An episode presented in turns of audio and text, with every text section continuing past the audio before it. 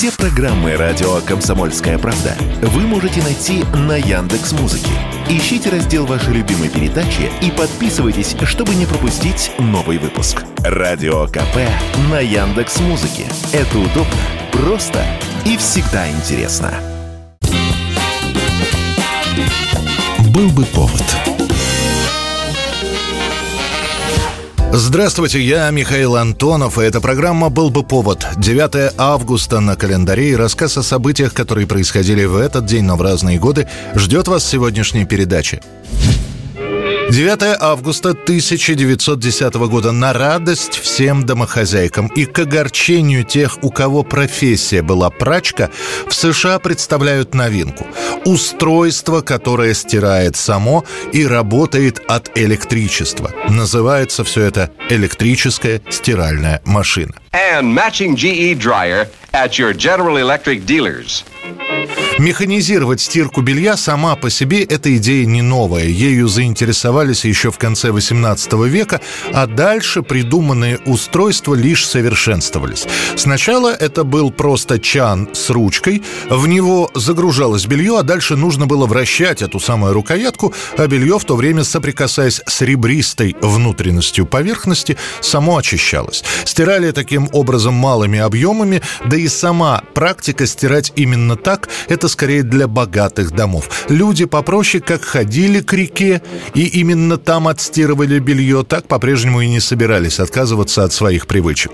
В крупных городах при больших гостиницах в начале 20 века делали даже свой банно-прачечный цех для постояльцев. Стирка была механизирована, объемы были приличными. Это была большая довольно стиральная машина. Она запускалась с помощью лошадей. Животные ходили по кругу, огромные барабаны вращались, белье более-менее отстирывалось. И вот теперь новинка. Новомодное электричество, которое только-только вошло в дома некоторых людей, теперь еще и помощник человека в быту. Ask him to show you the new two-speed RCA Whirlpool washer and matching dryer. Огромная бадья с электрическим приводом. Сам чан сначала деревянный, чуть позже железный, стирает белье в течение пяти часов. Присутствие человека не нужно, просто загрузил вещи и можно спокойно отдыхать. Новинка по тем временам стоит огромных денег. Раскошелиться на нее могут исключительно богатые люди. И лишь к 30-м годам 20 века, когда производство электрических стиральных машин будет поставлено на поток, их смогут приобрести и граждане среднего достатка.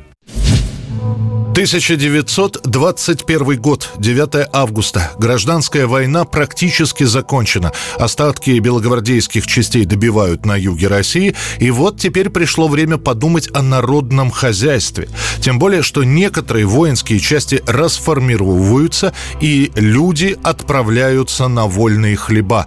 Именно в этот день появляется постановление ЦК РКПБ. В нем требуют усилить перевод красноармейских частей на хозяйственные работы.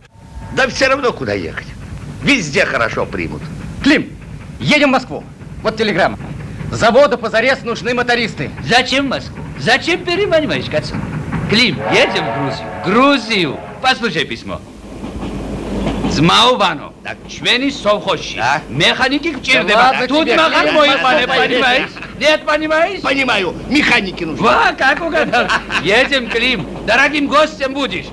Это будет одним из ответов на вопрос, куда идти демобилизованным солдатам. Многим просто не по силам доехать до родных мест, железнодорожное сообщение еще не везде налажено, другим просто некуда возвращаться. Родные либо погибли, либо пропали, дома нет, работы нет и нет денег для того, чтобы этот самый дом восстановить. Таким и предлагается ехать в новоорганизованные пролетарские деревни, которые чуть позже станут колхозами, или на строящиеся предприятия. Суть очень простая. Руки рабочие нужны везде, так не все ли равно, где начинать новую жизнь? Вот и едут с фронтов люди вспоминать свои гражданские профессии. Бывшие механики, рабочие, разнорабочие.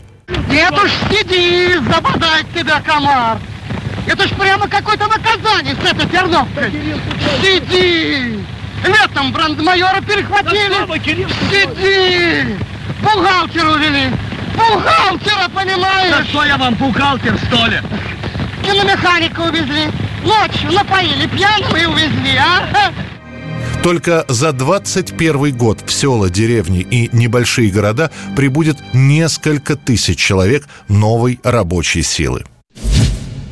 1945 год, 9 августа, спустя сутки после того, как было объявлено, что СССР также вступил в войну с Японией, американцы решают закрепить свой успех после Хиросимы и сбрасывают вторую атомную бомбу на японский город Нагасаки. First record of the doom of Nagasaki, target for atom bomb number two, is filmed from a super fortress many miles away. Цель американцев выбрана не случайно. Во время Второй мировой войны Нагасаки, представлявший собой крупный морской порт, приобретает особое значение еще и как промышленный центр. В нем сосредоточено сталелитейное производство и верфь компании Mitsubishi. В частности, в Нагасаки изготавливаются орудия, корабли и другая боевая техника. В отличие от Хиросимы, когда бомба бросалась практически на обум, второй снаряд под названием «Толстяк» попадает, если не точно в цель, то между целями, как раз между двумя заводами, сталелитейным и оружейным. Почти все дома в радиусе двух километров разрушены, сухие возгорающиеся материалы, такие как бумага, воспламеняются на расстоянии до трех километров от эпицентра взрыва. Из 52 тысяч зданий в Нагасаки 14 разрушены полностью, еще 6 тысяч серьезно повреждены. Только 12% зданий останутся неповрежденными. Хотя в городе не возникло огромного смерча, наблюдались многочисленные локальные пожары. Через несколько секунд после взрыва диаметр пылевого столба составлял около 10 километров. Во время этой бомбардировки погибнет от 60 до 80 тысяч человек, а США сразу после этого заявят, что у них готовы еще несколько бомб. И приготовлены они на осень. Японцы попросят неделю на раздумье, а после этого срока скажут, что готовы обсуждать условия капитуляции страны. 1986 год, 9 августа. Зрители рок-фестиваля в британском Небуорте, которые пришли на концерт в этот день и не предполагают, что видят последнее выступление группы Queen на сцене. Да, выступали и другие группы, такие как Status Quo и Big Country, но в большинстве своем зрители собрались, чтобы посмотреть на Фредди Меркьюри и его товарищей. К тому времени уже появились слухи о болезни лидера Куинов. Никакого подтверждения этому не было, и сам Фредди сообщит о СПИДе лишь спустя пять лет, за день до своей смерти. Однако все эти новости просто привлекут внимание меломанов. На последнем концерте Queen собирается 120 тысяч человек. Сами музыканты прибывают на стадион на вертолете, а после отыграют полноценный двухчасовой концерт. И это нужно было видеть и слышать, как огромная толпа помогает группе исполнять их хит «Radio Gaga».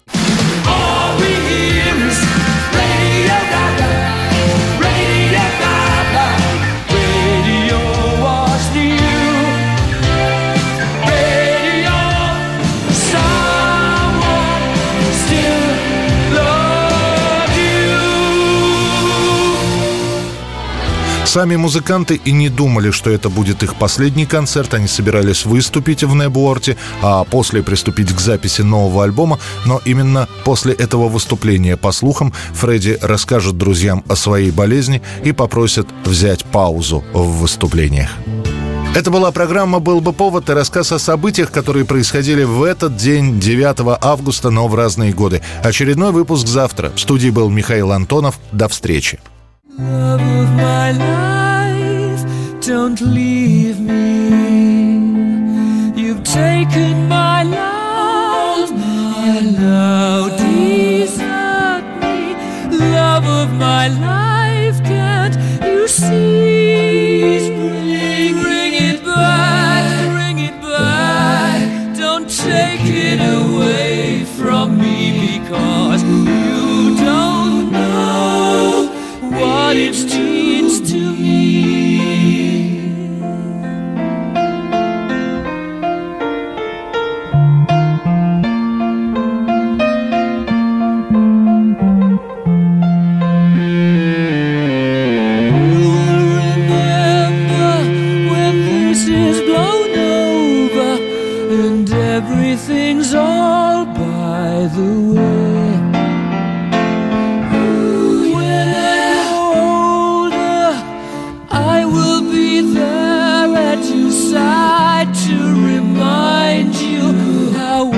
I still love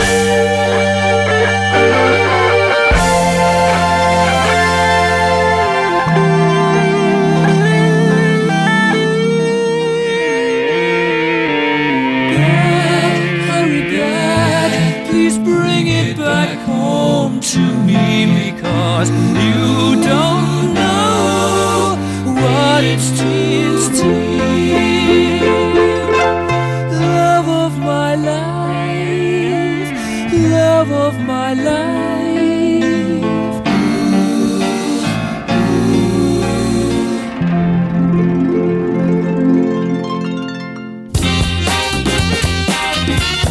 Был бы повод.